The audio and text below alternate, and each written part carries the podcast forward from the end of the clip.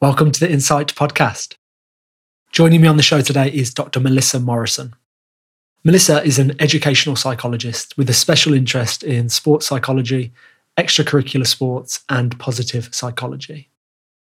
I talked to her about the current state of girls' mental health, Melissa's research into exercise and well-being in adolescence, the barriers faced by girls who want to get into sports and exercise, why Melissa would encourage women and girls to lift weights, how to overcome your anxiety around going to the gym, and much, much more. Enjoy the episode.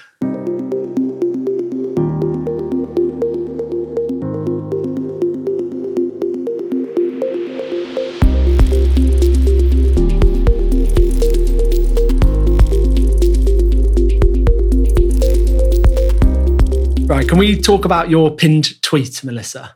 Your your pinned tweet is you're in the gym with your your PB deadlift, which is a 250, 240 kilogram trap bar deadlift, isn't it? Um, so I want to hear more about Oh, kind of. I want to hear more about weightlifting. Or you know, what what role does weightlifting play in your life? How did you come to it, and and why do you stick with it? Oh gosh, it's so interesting when you say that the the 240 trap bar deadlift because when I hear it back, I'm like, I did what?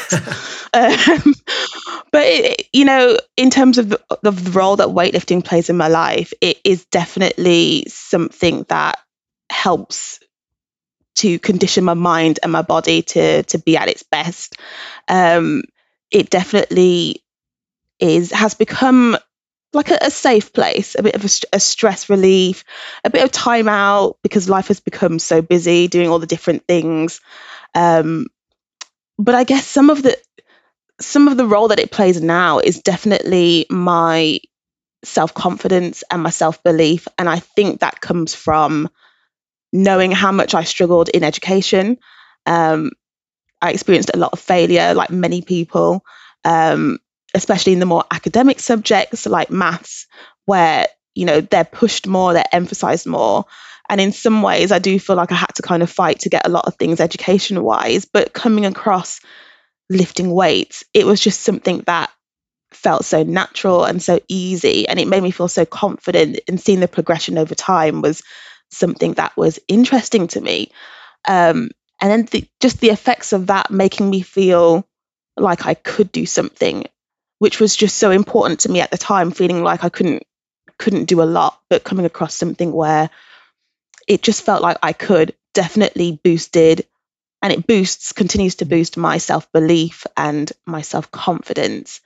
Um, thinking about the role i think it plays and, and sam maybe you can relate almost like a pastoral role in terms of the coaches that i'm able to access um, and how much the coach athlete relationship has just helped me so much in terms of teaching me how to communicate properly, especially when I need help, um, my emotional and my social skills, um, because I'm in an atmosphere where I'm you know around like-minded people and i'm encouraged to build social bonds and be confident in doing so um, and be you know teaching me to speak out without the fear of judgment um, and being afraid and just being confident to to take risks.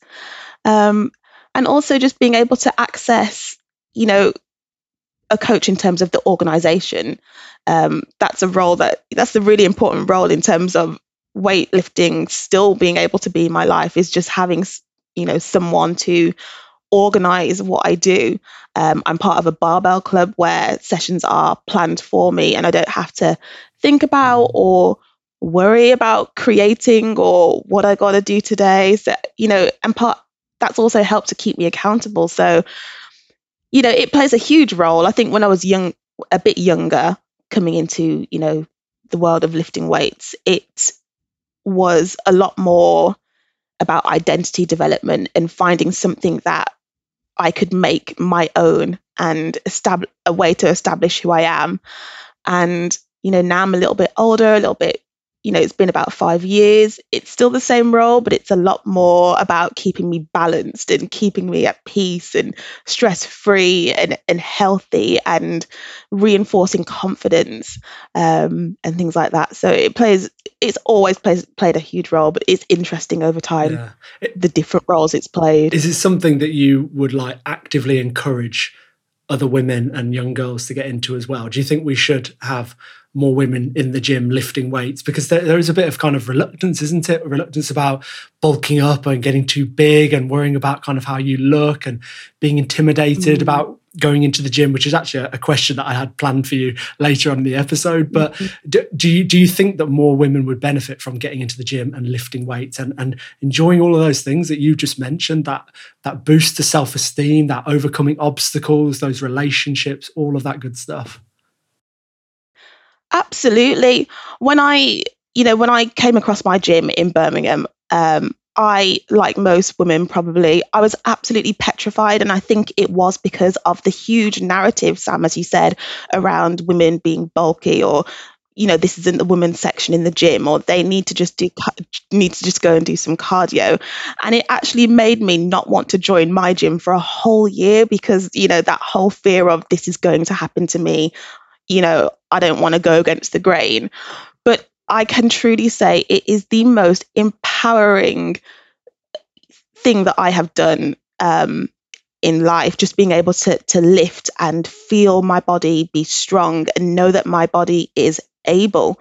Um, and the confidence that comes with it and these things and these feelings that come from the gym they completely transfer over into you know my wider life yes, you know yeah. I, I, stand taller like my chest is higher i'm i'm so proud um, of what i'm able to to to accomplish and just having that continual knowing that i am strong i can do this is a feeling that i wish more women would would grab a hold of um, just allowing themselves to to go into you know community and make friends and group fitness and and not be so anxious and so afraid. I, I would like to see the narrative change. And i think one thing um, to help is is starting younger and mm. kind of you know putting these in schools and sending positive messages um, you know about the benefits of you know sport exercise weightlifting physical activity in, in general.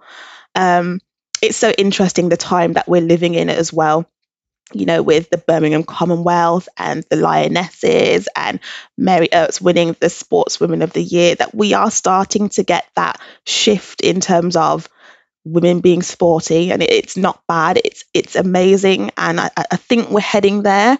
It's taken a long time though, mm. but I definitely feel that it, you know, there is a place for women being strong and being mighty and having confidence, feeling empowered and discovering new competencies and, and just getting involved. Yeah.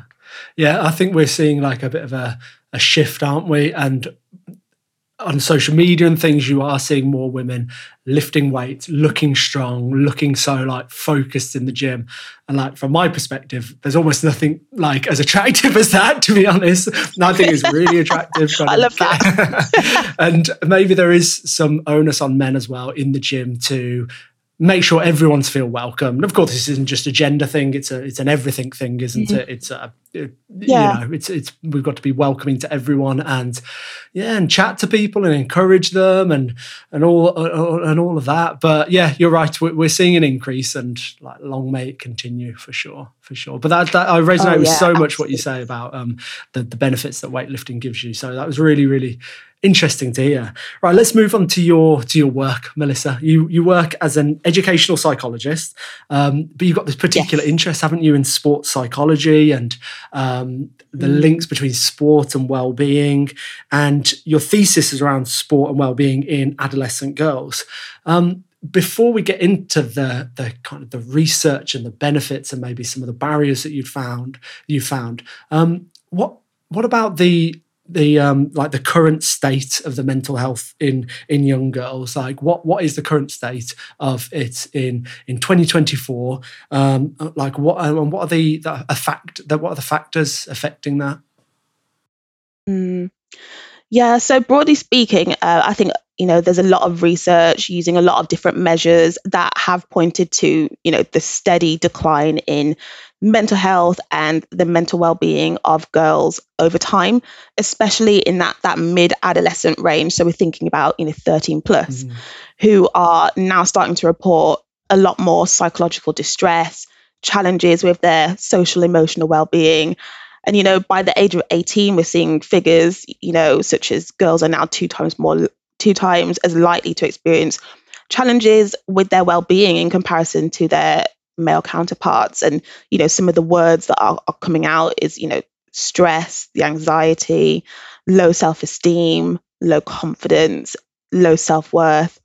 Um, and I, I, do think the times that we're living in now is getting a, a, a lot of media attention rightly so. Um, this issue has come to the forefront. Um, but the declining trends in girls mental health and well-being they've been bad for a while now. Um, but I think also that COVID and the pandemic has kind of really sped the trends up mm. um, in terms of the different factors that contribute. You know, we have, of course, COVID, where we were we were all robbed of, you know, friendships and going outside and bonding and communication. Um, but we also have, you know, the big one, social media and just how accessible it is for us to get messages, good and bad, and you know, for teenage girls, we've got those messages of of what it is to be a girl, femininity, uh, appearances, beauty, body image, all coming through all angles of social media.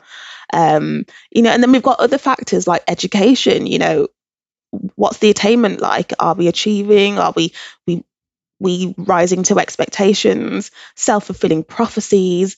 We've got you know social relationships as well um, especially in adolescence, um, where making friends and having good friendships is such a high priority. If we're thinking about Erikson's identity development, you know, just wanting to have a good friendship circle is so key for us in adolescence to feel, you know, purpose and belonging and safety.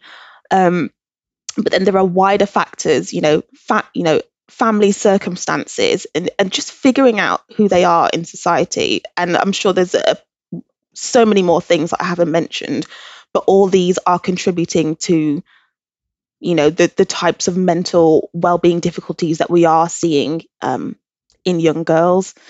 Um, you know, in terms of, of factors, adolescence um, has been coined as, you know, a time of storm and stress um, by a psychologist called Hall in 1904, where um, adolescence is known for being that turbulent time that's full of changes. You know, if we think about changes to our biology, so we've got puberty, we've got um, changes just in our physical being, we've got the psychological changes, and we've got social changes. So thinking about, you know, mood changes, conflict with parents, risk taking, you know, it, it contributes to the idea of of adolescence just being storm and stress. But you know, even that in itself, that's quite debatable, isn't it? Because we've got to think about individual differences, um, cultural variations, and you know whether or not a young person has got you know suitable protective factors around them. Um, although we're seeing a decline in adolescent girls' well-being, you know we've got to acknowledge that it's not the same for everyone. Um, it, it can be dependent on you know protective factors as well mm.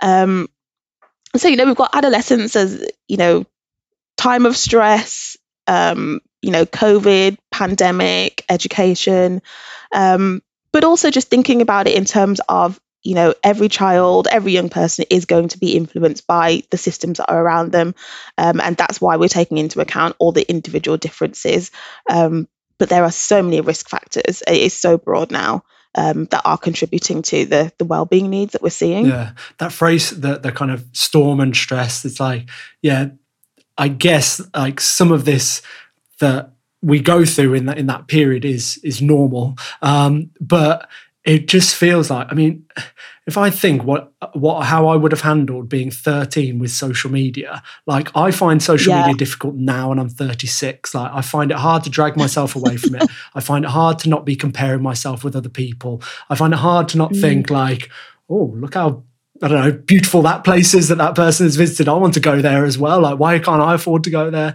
And like, it's like, yeah. oh, man, how, how, how are their developing brains having to handle that? And as well as the other things that you've mentioned, like the periods of lockdown, the expectations mm. now that we've got to kind of make decisions earlier. You've got to choose a, a, a lane pretty early on, haven't you? This is going to be your speciality. Yeah, all, all, this stuff yeah. is just a big, a big mel- melting pot of anxiety, isn't it? Yeah, absolutely. And you know, I guess teenagers, you know, they they they might not feel as confident speaking out, um, going to adults for support, or, or reaching reaching out to services to support. Mm. So they're mm. kind of, you know, internalizing all these problems.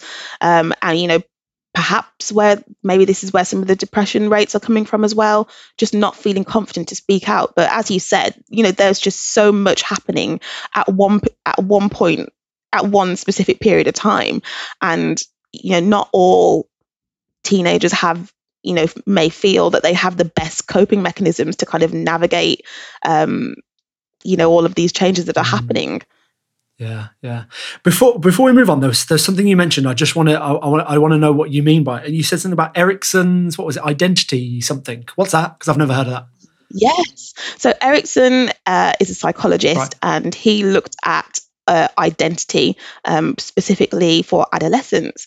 And a lot he uh, in his theory explained um, that adolescence is a time where we want to figure out who we are. We want to figure out where we stand in society, uh, you know, where we belong.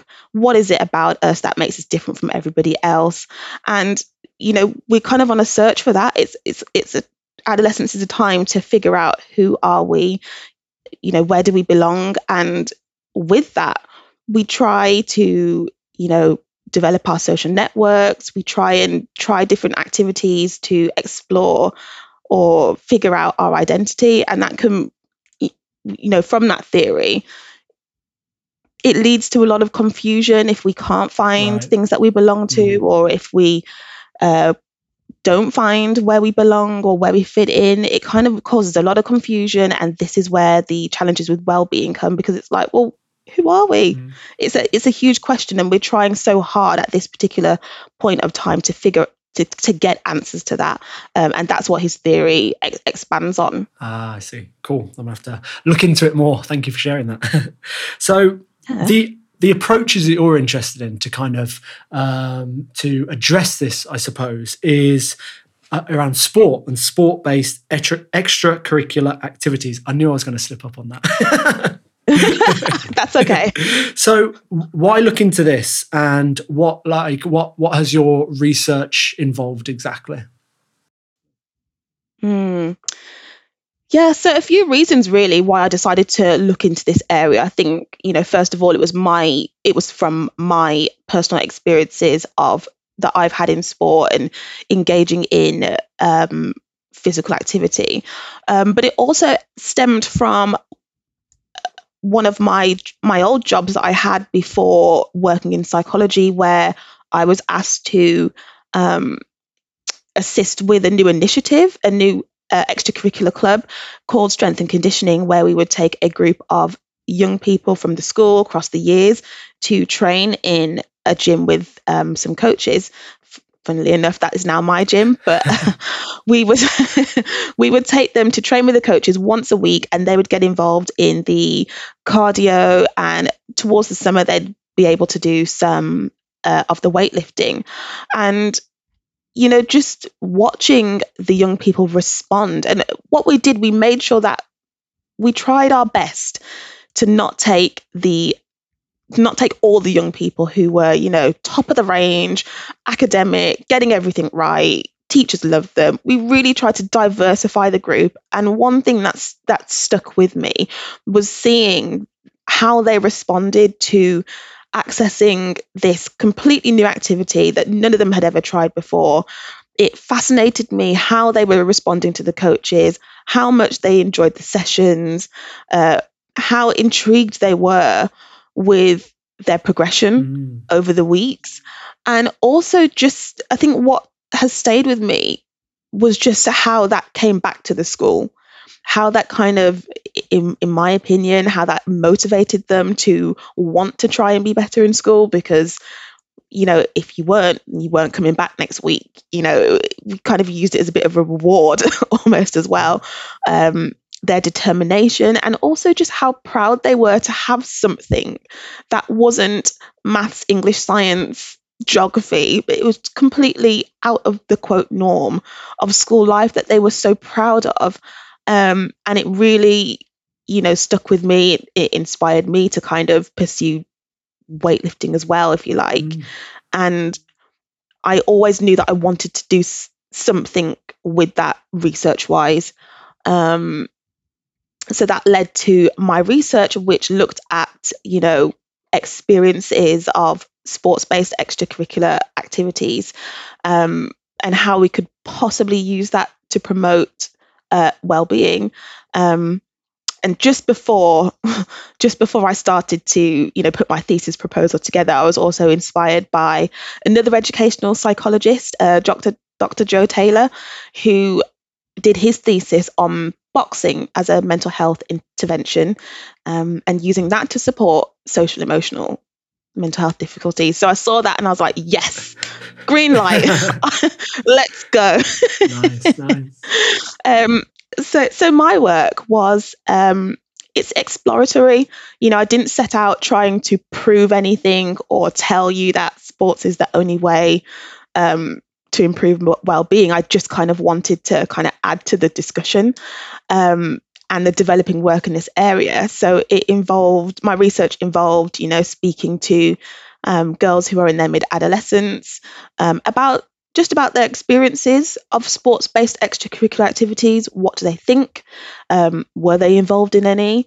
And also just exploring what their thoughts were um, in terms of how it pertained to their well being. And I did that through um, semi structured interviews uh, across some school settings just to gain their views. And, you know, the questions were around, you know, how you experience sports, how did how has it impacted on your well-being, and it, it has just been so fascinating to hear the range of responses, especially for me, um, who is, you know, on the positive end of sports. It was it was quite interesting to get that balanced view mm.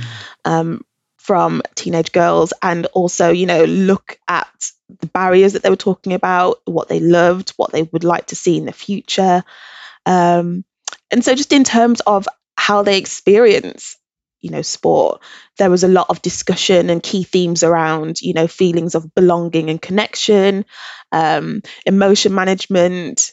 Um, it was a, it gave them an opportunity to explore, you know, different competencies, but it also raised the discussion around inequalities um, and exclusion in terms of you know access and what they're able to you know get a hold of um, which is it's, it's actually quite timely as well uh, going back to you know the conversation that's opened in society about women in sport and what they're able to access and you know costs and things like that. Um, i think it's been really fitting um, in terms of you know the impact on their well-being. There was discussion around um, feeling a sense of purpose and fulfillment and self-improvement.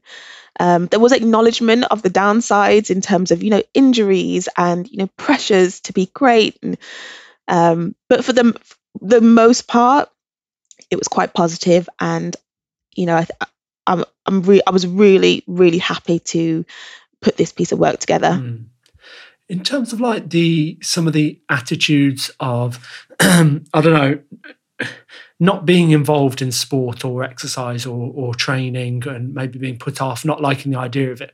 Did you see any, like, I don't know, commonalities of between, I don't know, backgrounds or is there like cultural or even religious or, or um, I don't know, financial factors where maybe some groups it's just like not part of um, you know what what they would see appealing growing up. I don't know like growing up for me like i'm, I'm one of five and we were always ah. encouraged to do sport from very young. We all swam from like when we were four years old or something ridiculous. Um, we all went to football clubs and cricket clubs and you know my mum was incredible for making sure that we had that those opportunities and, and we knew the benefits. And i looked up to my older siblings because they did sport before me and they kind of were great role models of that but do, do, I don't know. Do you see what I'm getting at? Is is there other situations? Yeah. Did you find that through the interviews where it's just not part of the like the discussion around the dinner table?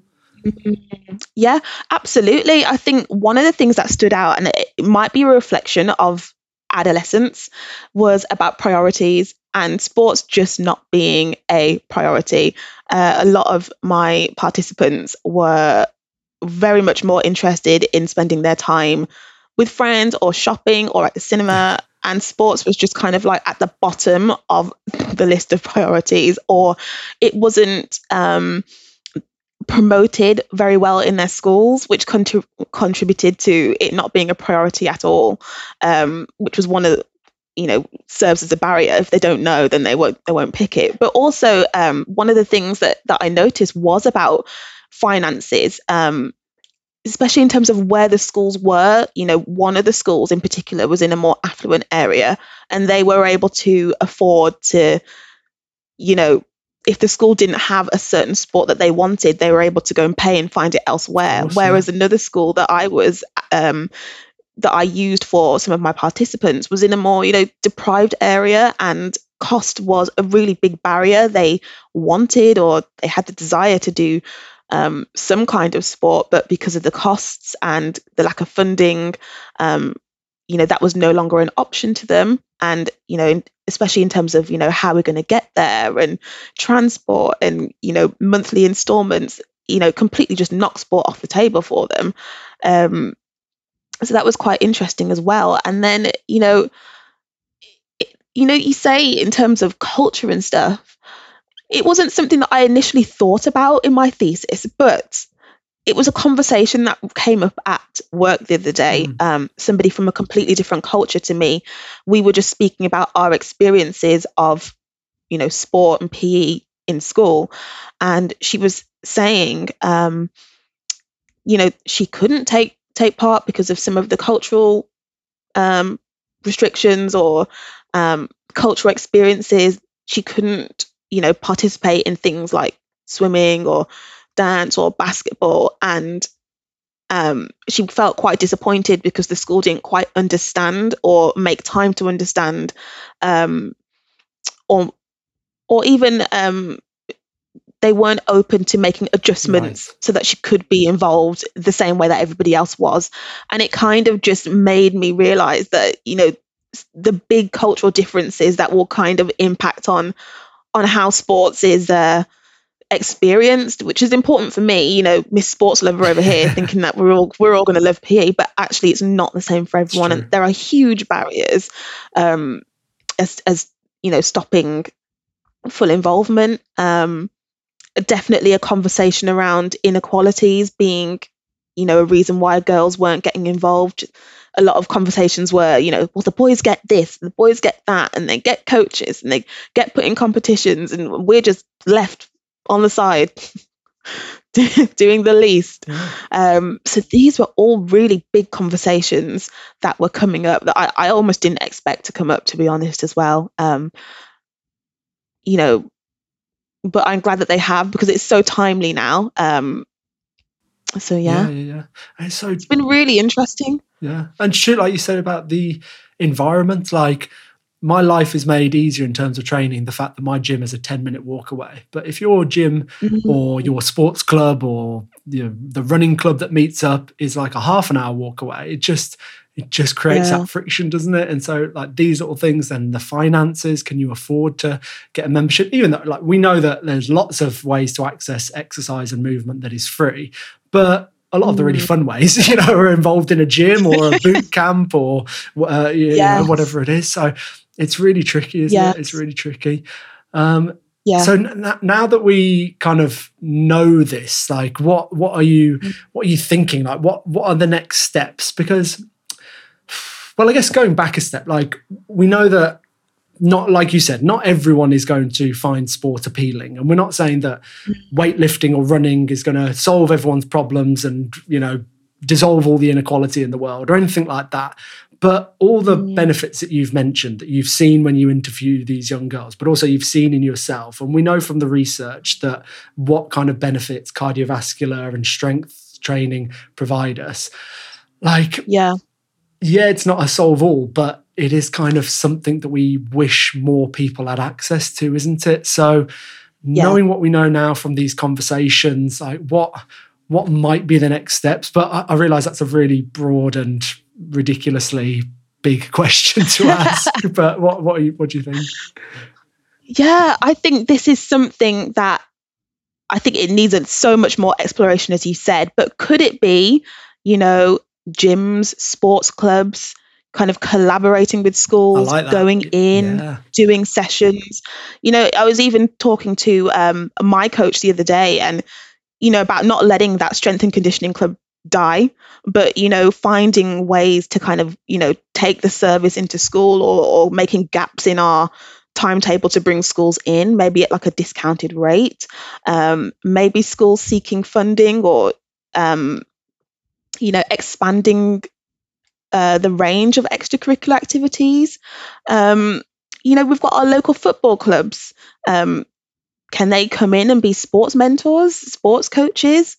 I think also maybe just schools maybe changing the the narrative um, and their view of sports in schools as well, because a lot of it was around, you know, not knowing or the academic subjects taking more priority over the sports well can you know how can we balance that how do we talk about sports in schools how are we promoting it are we having sports captains sports mentors and things like that um, I think those are definitely some ideas. Can we be bringing sports psychologists in mm-hmm. to, you know, use some of their strategies to support, you know, well-being, especially those with, you know, social emotional mental health difficulties? Is this a new way? Is you know, I, I do think there is room um, just in terms of everyone just opening up and kind of putting their services forward a bit more.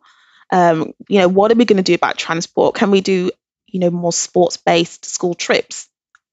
You know, we go to museums a lot. Like, can we go and see, you know, a football club or a basketball team and, you know, be inspired? I think a, a big thing is role models as well and just seeing what's possible um, is something that schools can definitely think about as well. You know, who have we got to look up to? Yeah. You know, who are we putting forward? Um, and those are definitely some ideas. And of course, the research side of things, I think this is something that can continue to be researched. I know I, I, I did a little thesis on it, but I think there's so much room for expansion um, to explore this this question so much further. Yeah, yeah, absolutely. I just think mm what what would school look like if yeah they, if if from a young age we they were uh, boys and girls were learning kind of the basic movements, how to look after yourself, how to to build muscle because this isn't about looking like a bodybuilder, but it's about being like you right. said strong, confident, and just able in your body and if we keep yeah. that up throughout our lives it just it opens up the world to us we know how beneficial it is when we get into our 60s 70s 80s isn't it if we're still strong yeah. so you know if we're, we're teaching maths and teaching english for all these reasons that we want them to want children to have these skills as they grow up and it's going to serve them like what about the physical side like why can't we push that more and i think what you say about yeah. clubs universities all this stuff like it can happen yeah you know like i've i'm mm-hmm. organizing the stem week at my school and the local university there the the students the engineering students are coming in to show some of their work like why can't we do mm. the equivalent of that with sports like the sport and exercise students could come in yeah. and lead some sessions like i'm sure the students would absolutely yeah. love to do that wouldn't they like it's a great yeah. volunteering opportunity for them but also like you said yes. local gyms local football clubs just get in and kind of just offer something, even if it's only for kind of a half term, if it's a six week thing. Like children remember yeah. that. They remember they remember when they just go for the the one day at Alexander Stadium or Hagley Stadium, whatever it is, and they get to compete and run around. So what if it was kind of just that six weeks yeah. where someone came in once a week and led them in a different sport, and like you said, uh, you know, a diverse group of children getting involved mm-hmm. from all different backgrounds, abilities, whatever it is. It just, yeah, it's powerful, man. But it, it needs to, it needs to happen more. I, I absolutely love that because you know, just thinking about where I am now, I wish I had this knowledge when I was younger. I wish sure. I learned this in school. Yeah. I wish, just thinking back to what sport or PE was like when, you know, growing up in school, I, I, I honestly just wish. I think, you know, as you said, it's important to learn how to be fit for life and how to be healthy and keep your body in one piece. And, and these aren't life lessons that we should have to wait until 21 22 to learn. Like why are we not learning them sooner? And i think there's there's room in the the curriculum in the p curriculum uh, to kind of to start embedding the you know embed these things in. And um you know your ideas like they just make me smile because it's like man if i was like 15 again i'd be all over this. It's true. It's true. Yeah yeah yeah. um i'm just thinking to like yesterday going into the gym with like some of the young boys there. Like this might sound like a bit of a tangent, but I think it's linked. Um, some of the young lads, and I just kind of despair because they are spending most of their time doing one exercise. Can you guess which exercise they're doing in front of the mirror? It's not bicep of curls. Of course it? it is. Of course it is. it's bicep curls. And like they spend more time looking in the mirror and flexing their arms than they do actually training or looking at their phone. And so the way I'm trying to link it is like, what if they were taught about proper movements and and compound yeah. movements that are like a benefit like yes. pro- producing huge results and and going to serve you so much better than just getting a dumbbell lifting it up and down yeah. repeatedly and i almost like yeah. i'm trying to get up the confidence to go up to those boys and like say like, oh, what are you doing? Like, what what are you training for? What are you hoping to achieve? And I'm sure they're going to say, well, I want bigger arms. It's like, okay, fair enough. Like, but there's other ways to do it. I never do bicep curls, and I get some very nice compliments about my arms. so, I don't like bicep curls either.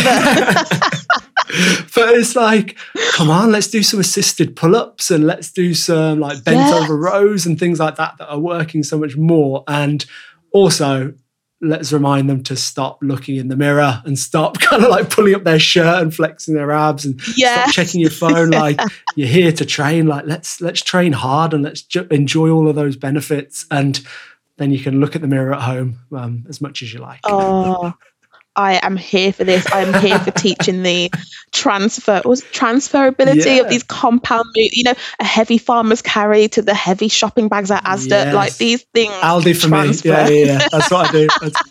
I got. I live on the third floor of a, of, a, of like a flat. So every time I'm farmer's carrying, I'm thinking like, yeah, this is going to serve me when I'm holding my four Aldi bags and I've got to take them up the stairs.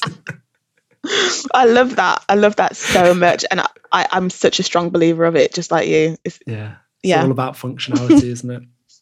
Um, Absolutely. So, kind of linked to that, and and something that you touched upon earlier was about the kind of the anxieties of of, of girls, um, young women going into the gym. Um, mm-hmm.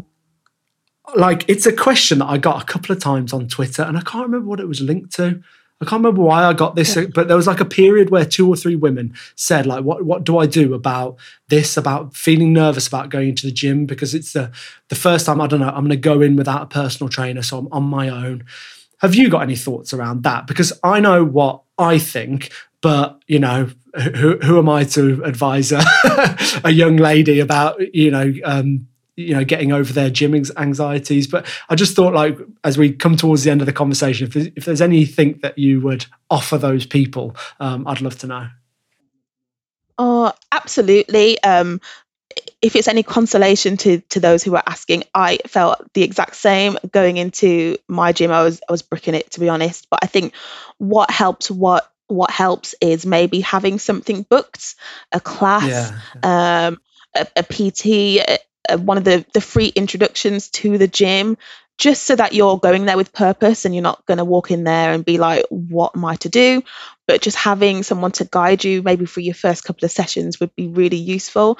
And also maybe just taking time to explore different types of gyms or um, you know different styles of exercise. You know you might not like the big class with 30 other people in there. You might like the, the smaller private sessions or small t- PT, PT but mm-hmm. just taking that time just to figure out where you would feel the most comfortable um, and taking it from there you know are you a community i need a lot of people or are you like a private programming where you have something written for you and you're still going to the gym purposefully um, also for my ladies, buying an absolutely banging gym outfit if you can. Um, boost your, boost your confidence as well when you go there. Um, also, like just don't skip the introduction consultation, pre-gym sign-up consultation.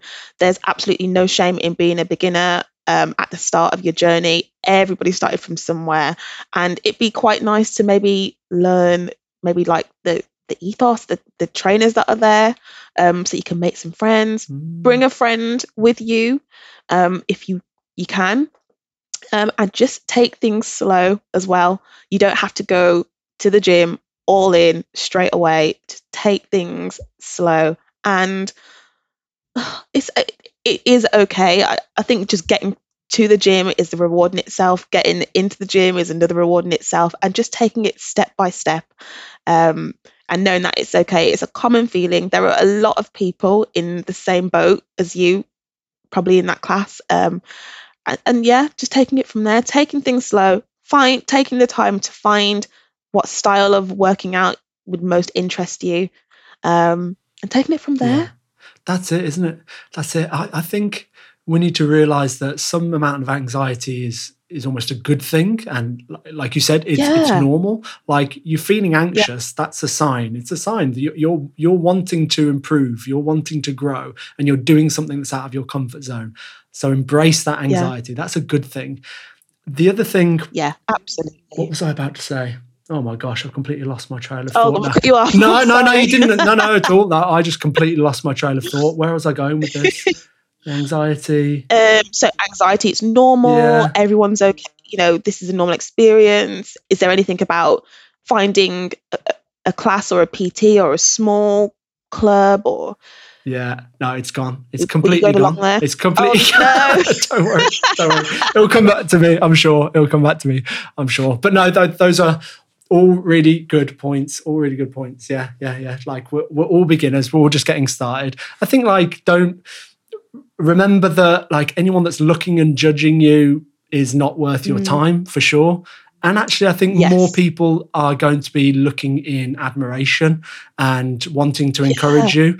Um, like I find I've got, I go into the gym and I've got such a moody face on. Um, people don't come up to me because I'm just like, I want to get in and out as quickly as possible. I want to kind of train hard and I don't, it sounds really bad, but I don't want to kind of waste time talking to people. I just want to train. But there are some yeah. days when I've got a bit more time and I try and like look up and I try and smile and I try and chat to people. And then when I do mm. chat to people, they always kind of say really nice things or they'll they'll ask, Oh, what are you training for? Um, like, oh, I like yeah. how you're doing that. Like what I don't know, where do you get your training programs? Things like that. So like people are people are going to support you if you're just willing to have that conversation. So you've got to yeah. you kind of like you've got to have that mindset that's that's attracting the positivity. I mean it's like it's like a life lesson isn't it? It's another life lesson from the gym. Like we can look down that's and be all moody and of course people then think well I, am not going to talk to that person because they don't look like they want to talk yeah. to me. But if you're open and smiling and if you say to a person oh like i'm going to try this but i'm not quite sure how to do it. Could you, you look like you know what you're doing. Could you give me a hand? Like little things mm. like that it, it all helps doesn't it yeah. it all contributes that is so true. Just thinking, you know, show you know, show yourself friendly. I think that, that is it's such. I think in the gym, you know, there's you have a lot more in common with most of the people that go there than you think. Yeah. Um, if you think of it that way, everybody's there because they're trying to improve something. They're trying to work their body to do something. And that you know that's the common ground. Everybody has a, a goal might not be shared but everybody has a goal. And i think just taking a little step just to, as you said, Sam, just maybe speak or look up and it just reflecting now that that was definitely, you know, a bit of me. I started off as a bit of a mute in the gym, um, not saying anything, but just asking the small question, giving a compliment, you know, watching somebody set and saying well done. You, you just open up all the support for Yeah. yourself. Um, so I think it's just a little step, showing yourself friendly, and also just having having fun. Whatever you you decide to get involved with, you know, let yourself have fun. As soon as the fun is gone, that's a problem. You know, just have some fun. Um, and to, and yeah, just take your time. Yeah. No, I really, I really like that because you said that a couple of times now, haven't you? Take your time. Like we're not supposed to go in and Mhm. look like a master trainer uh, within a couple of weeks. Yeah. Just take your time. Keep Especially in plugging January. exactly. Exactly. with all the hype. It's just like there's, there's a whole year ahead of us, and yeah. you know, more importantly, nobody wants to get injured, and then they have to sit out for the the next twelve months. So Good you point. know, yeah. For sure. right. Well, it's it's been so cool to chat to you about your research. Um, it's always great talking to someone like like-minded who loves getting into the gym and wants to encourage more people. But you're actually, um, you, you know, you're actually looking into it. You're researching it, and you're you're bringing your background from psychology and education and sport and all that stuff, and bringing it all together. So, um, thank you so much for your time today, uh, Melissa. your Oh, first podcast as well, wasn't it? Sam. Smashed it. My first podcast, so Smashed thank you it. for for even asking me and bringing me on here. I've, I've really enjoyed myself, and considering I was so nervous at the beginning, I think it's gone all right. There you go. Another life lesson. Another life lesson. right. Um, I ask three quick fire questions to every guest. Um, are you ready for them? yes. So the first one is what is one lesson you wish you'd have been taught when you were a child? definitely what is for you is for you and it will not pass you by. Definitely because I thought I had just missed so many opportunities in life or I had failed, but it had it's worked out and it's worked out better than I thought. Nice. So what's for you, it, won't pass you. And what's one habit that you've perhaps introduced into your life that has served you well? It's helped you feel happier, healthier, that maybe our, our listeners would appreciate knowing about? I think d- developing a strong morning routine, and that doesn't have to involve the gym, but waking up and it could be, you know, meditating, journaling, any of the routines that don't involve social media first thing, Yes. just taking, capturing the morning, taking that time, because I meet so many people who kind of just wake up and it's just go. But developing a solid morning routine makes me feel so much better. And for me, normally is wake up and I kind of like to put headphones on and just listen to like my favorite song or a podcast and just kind of it's just me, just me for a while. Um, so yeah, a strong morning routine definitely makes me feel happier and set up for the day and way more positive than in times past. And the last one, if you could give everyone in the world one book, which book would you give them? this is really hard. That was really hard. Uh, but um, I was reminded of a book I loved, and it was Losing Our Minds by Lucy Foulkes. Oh, Um, it is a really good, accessible conversation about what mental illness is and what it is not, and what our conversations have done to how we perceive mental health in society.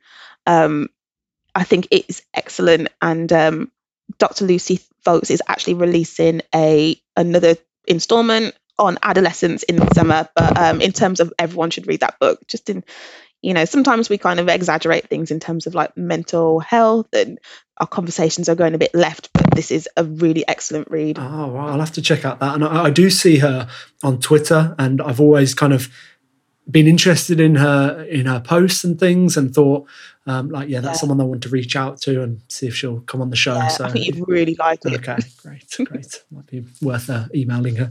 Okay, thank you so much, Melissa. Again, um, if people want to connect with you and keep up to date with with what you're doing, gym wise, but also research and psychology wise, uh, where can they do that? Yeah, absolutely. Follow me on Twitter, uh, Mel Morrison 202 for all things, you know, psychology updates. The same on LinkedIn, my name, just Melissa Morrison.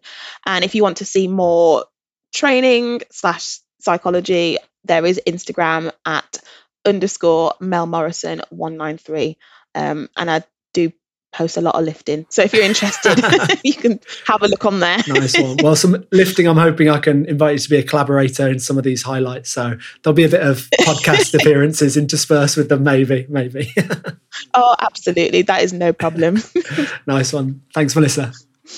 Oh, thank you so much. I've really enjoyed myself.